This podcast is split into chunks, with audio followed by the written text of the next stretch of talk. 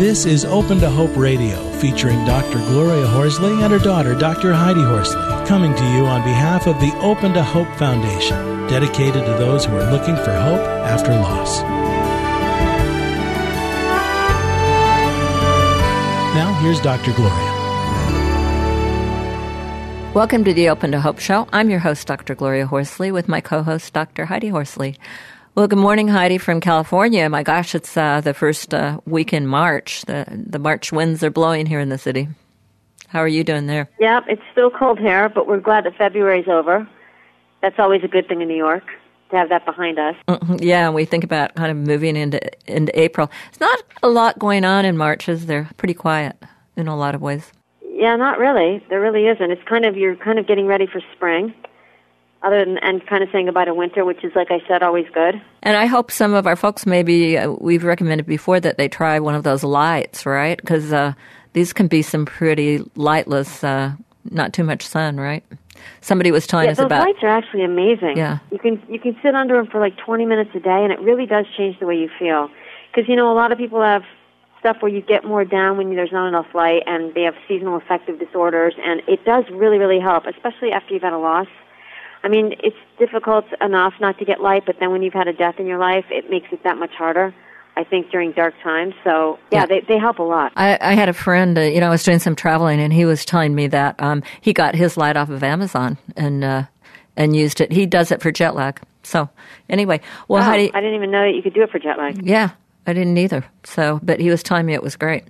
So, um, we've got a great guest today, Heidi, and somebody that I know you know, and she was one of your students at Columbia, which is very cool. And by the way, she also writes for the Open to Hope Foundation, has written a wonderful article that will be out in our new book, which will be out this spring. So, we're excited about that. I think that's her, her first knowing that we're going to ask her if she'll have her article in her yeah, book. I actually emailed her and told her because.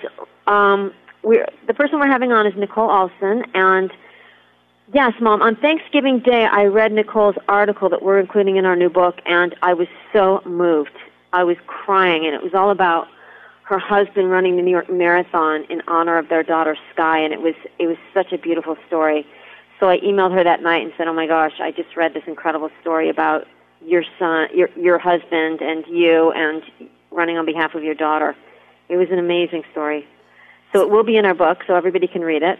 And you know, she's when it comes out. Yeah, she's founder and executive director of the Skye Foundation, and it was started in memory of her first uh, born daughter, Skye.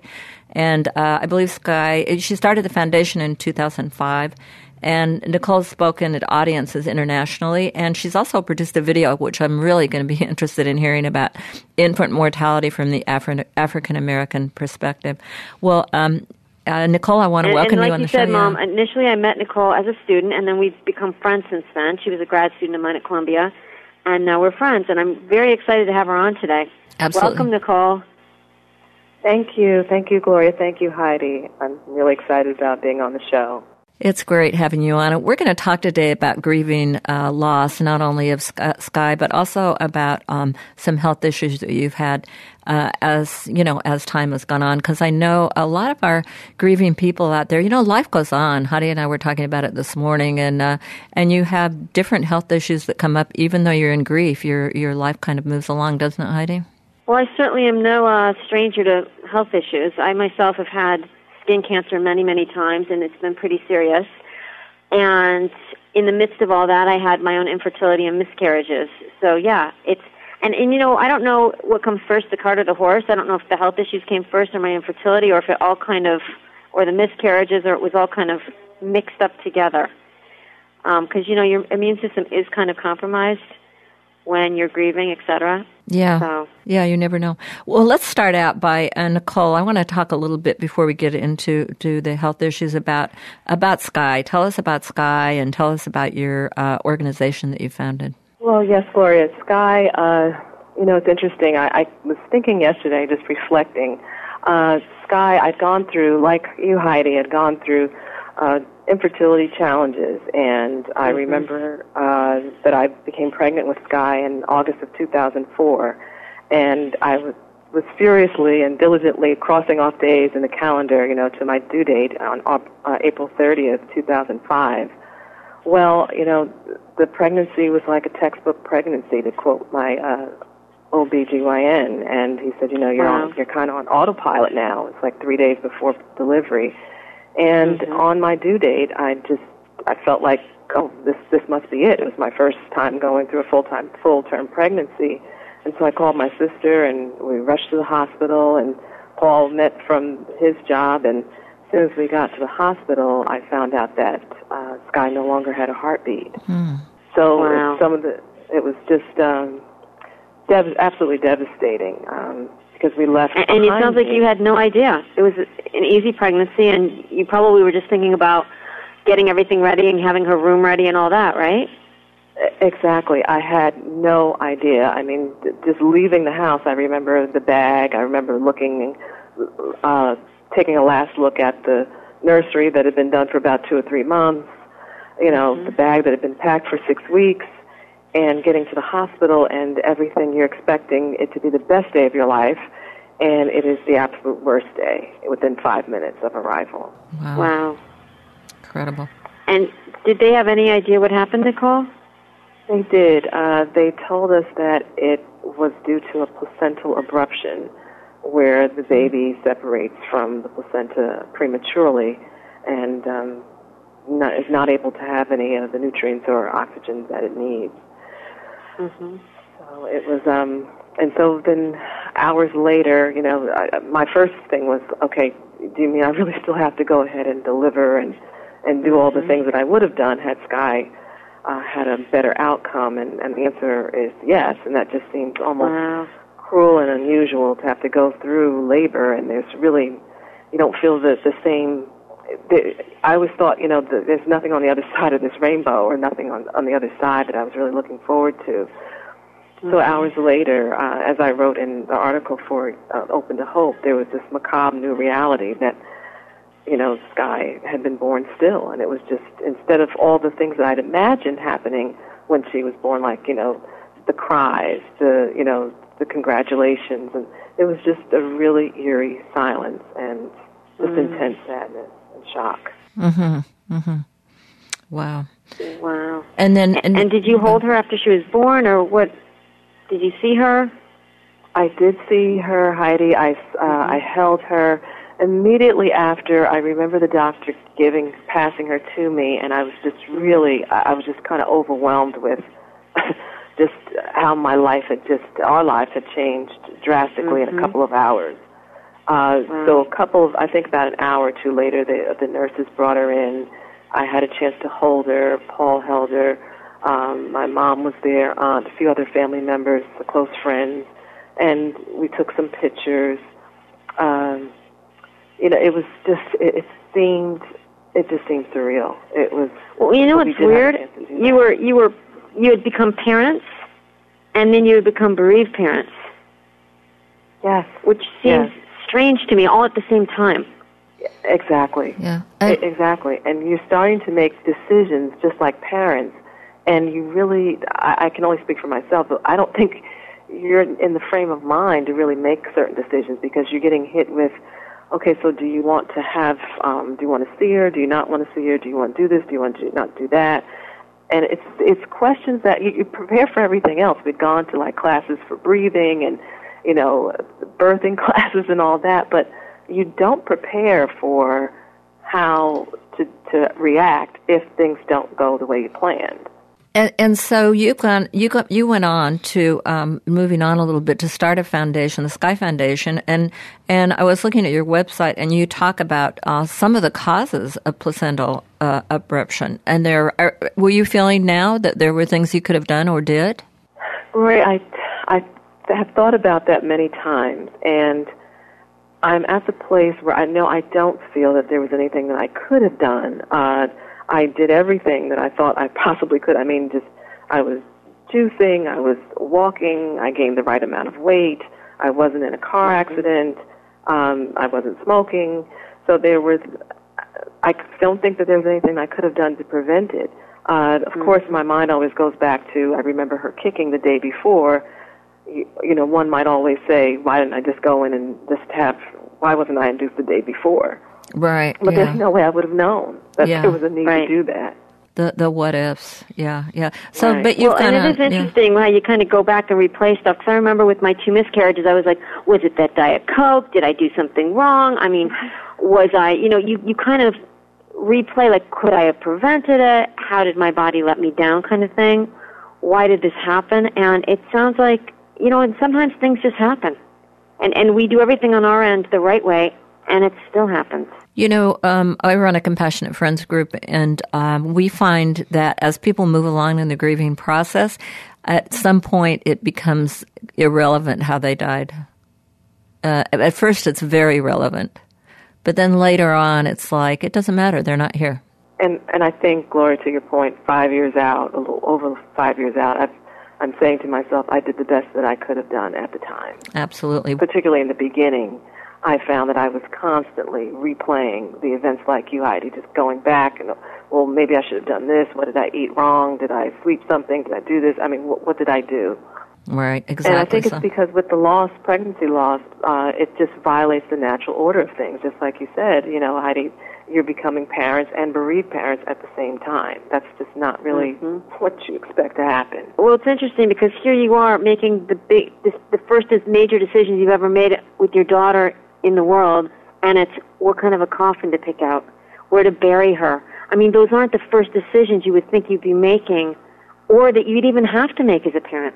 Now, now talk a little bit as as we move on to uh, the stress. And I know you've had some health problems, and you were saying that you're you're not sure, and Heidi was saying the same thing. Um, talk about grieving and having health problems too. When you don't feel well, does that get you back into it more, or is there, you know, or do you have any thoughts on that? I do have some thoughts on that. Uh, you know, grief. Well, first of all, uh, just to kind of give you um, to give you the audience just how I was feeling with the grief. I mean, yes, we did start a foundation a couple of months later, but I mean, I was in, in I was in a really bad place. Um, it was intense sadness. I was socially isolated. Uh, I had just really, I, I really, for a while, I feel like I, I just checked out. Um, and the sadness, I mean, it was holidays, it was birthdays, it was the anniversaries, and this continued for, I would say, maybe a year and a half or two years. I mean, I was, I was functional, but just barely. Mm-hmm. And, uh, you know, I found that when I was diagnosed with cancer in 2008, uh, that brought up all of the things that came back uh, with Skye. Mm-hmm. Uh, ev- all the intense sadness, all the emotions, because now I was grieving the loss of my health as I knew it. Mm-hmm. And I, I can't, and I, as I mentioned to you both before the show, you know, I cannot, of course, totally attribute it to Skye's death, but I can say with some sense of certainty that it was that her the grieving process after her death certainly didn't help. Mm-hmm. My immune system was certainly, I'm sure, compromised. I mean, I, it was it was rough. Mm-hmm. Yeah. You know, I, I think this fits in a little bit to what I was talking about earlier is eventually it doesn't matter why it happened. You just, you know, it's just happened. And because I think some of our audience out there and some people, you know, uh, with the idea of cancer and stress and all that kind of thing, get the feeling that they had some hand in it.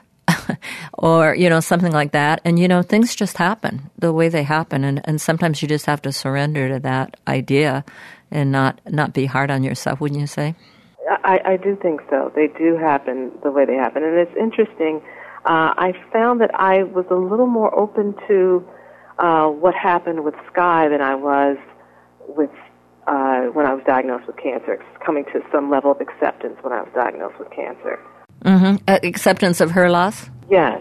talk about that a little bit Uh, you know, I, I'm not sure if it's because Skye was a part of me, uh, because I actually gave birth to her, and then perhaps in my finding acceptance with Skye, my life's work was emer- uh, emerged from that, and uh, you know, the mission and the vision of the Skye Foundation emerged from that, and maybe because I was able to roll up my sleeves and actually put my hands to the plow, so to speak, with the cancer, I didn't really know what to do with it.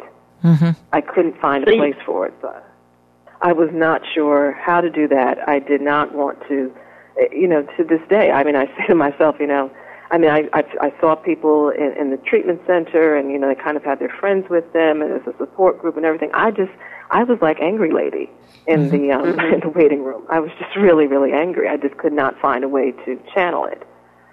Hmm. Now, how's that going with you now? Are you finding a way to channel it now? Have you had any breakthroughs on that? I have. Uh, I have had uh, some breakthroughs. Um, one of them being that I, would like to write a book ah, uh, about the experience, particularly for people who, who, kind of feel the same way I did. mm-hmm. Well, you're a great Which writer. I think there's a lot of people out there that feel the same way you do.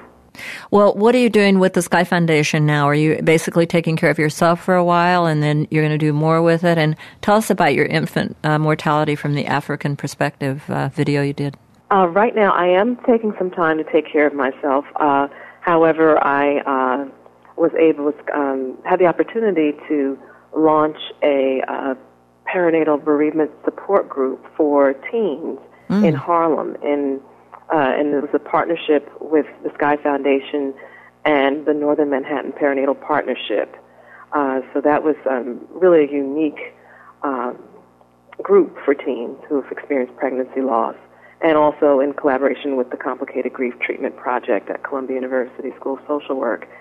Uh, the film that we did, it was in 2006. I became really very, very fascinated, if, if I can say it that way, because of my own uh, journey back to healing and to find restoration uh, with outcomes of women who have had the same experience, uh, experiences with infant death, particularly those who were disproportionately affected by pregnancy loss, uh, meaning African American women. Mm-hmm. I also did interview a Latina woman, mm-hmm. and we we talked. I looked at uh, people who have experienced infant death, and we talked about their experiences after that.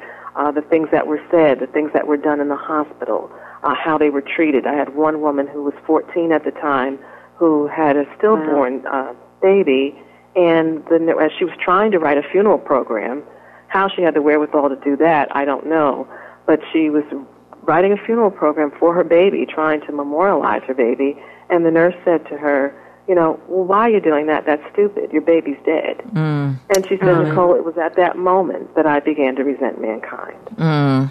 Now, how would so how does that you, play out in a person's life? How would you people get a hold of your video? Can they get a hold of it, or we are working on fin- the finishing touches. That you know, in between that time, Gloria and Heidi, uh, between 2006 and now, it was cancer, and then having a, a second child, and and some other wow. things. So we're working on uh, completing and carrying your second child process. to term. Yeah, your, your second yes. child's how old, Nicole? She's three. Ah, uh, great. Three. Well, listen, um, we're going to have to end the show now, but thank you so much for being on. And uh, tell people they can go online and the Skye Foundation. It's S K Y E.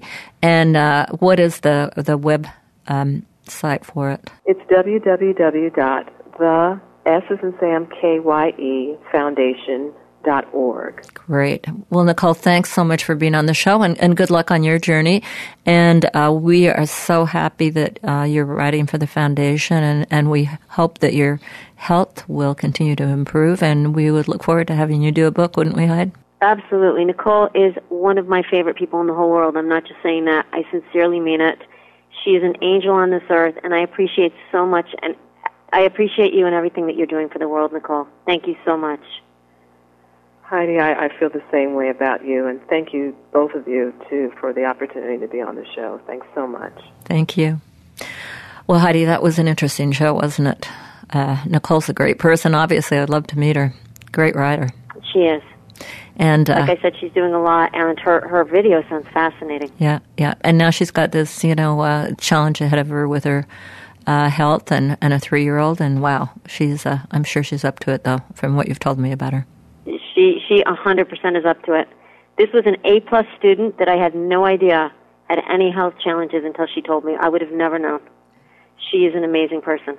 Uh, wonderful uh, example of what you can go on to do and how you can help in the world. Well, we hope you'll you've been listening to Open to Hope show, and we'll look forward to hearing from you again next week. And also, we hope that you'll visit our website and tell other people about it. Um, we've got some wonderful writers on there, including Nicole, and also visit us on Facebook. You've been listening to Open to Hope Radio hosted by Doctors Gloria and Heidi Horsley. Like today's edition, all of our past programs are available on demand at opentohope.com, along with helpful articles, videos, resources, and links to help get you through the toughest time of your life. You can also follow us on Facebook and Twitter and sign up for our monthly newsletter. Again, that's opentohope.com. Check it out today. Then be sure to stop by next Thursday at 9 a.m. Pacific Time when we'll be posting another edition of Open to Hope Radio. Remember, others have been where you are. They made it through, and you can too, as long as you're open to hope.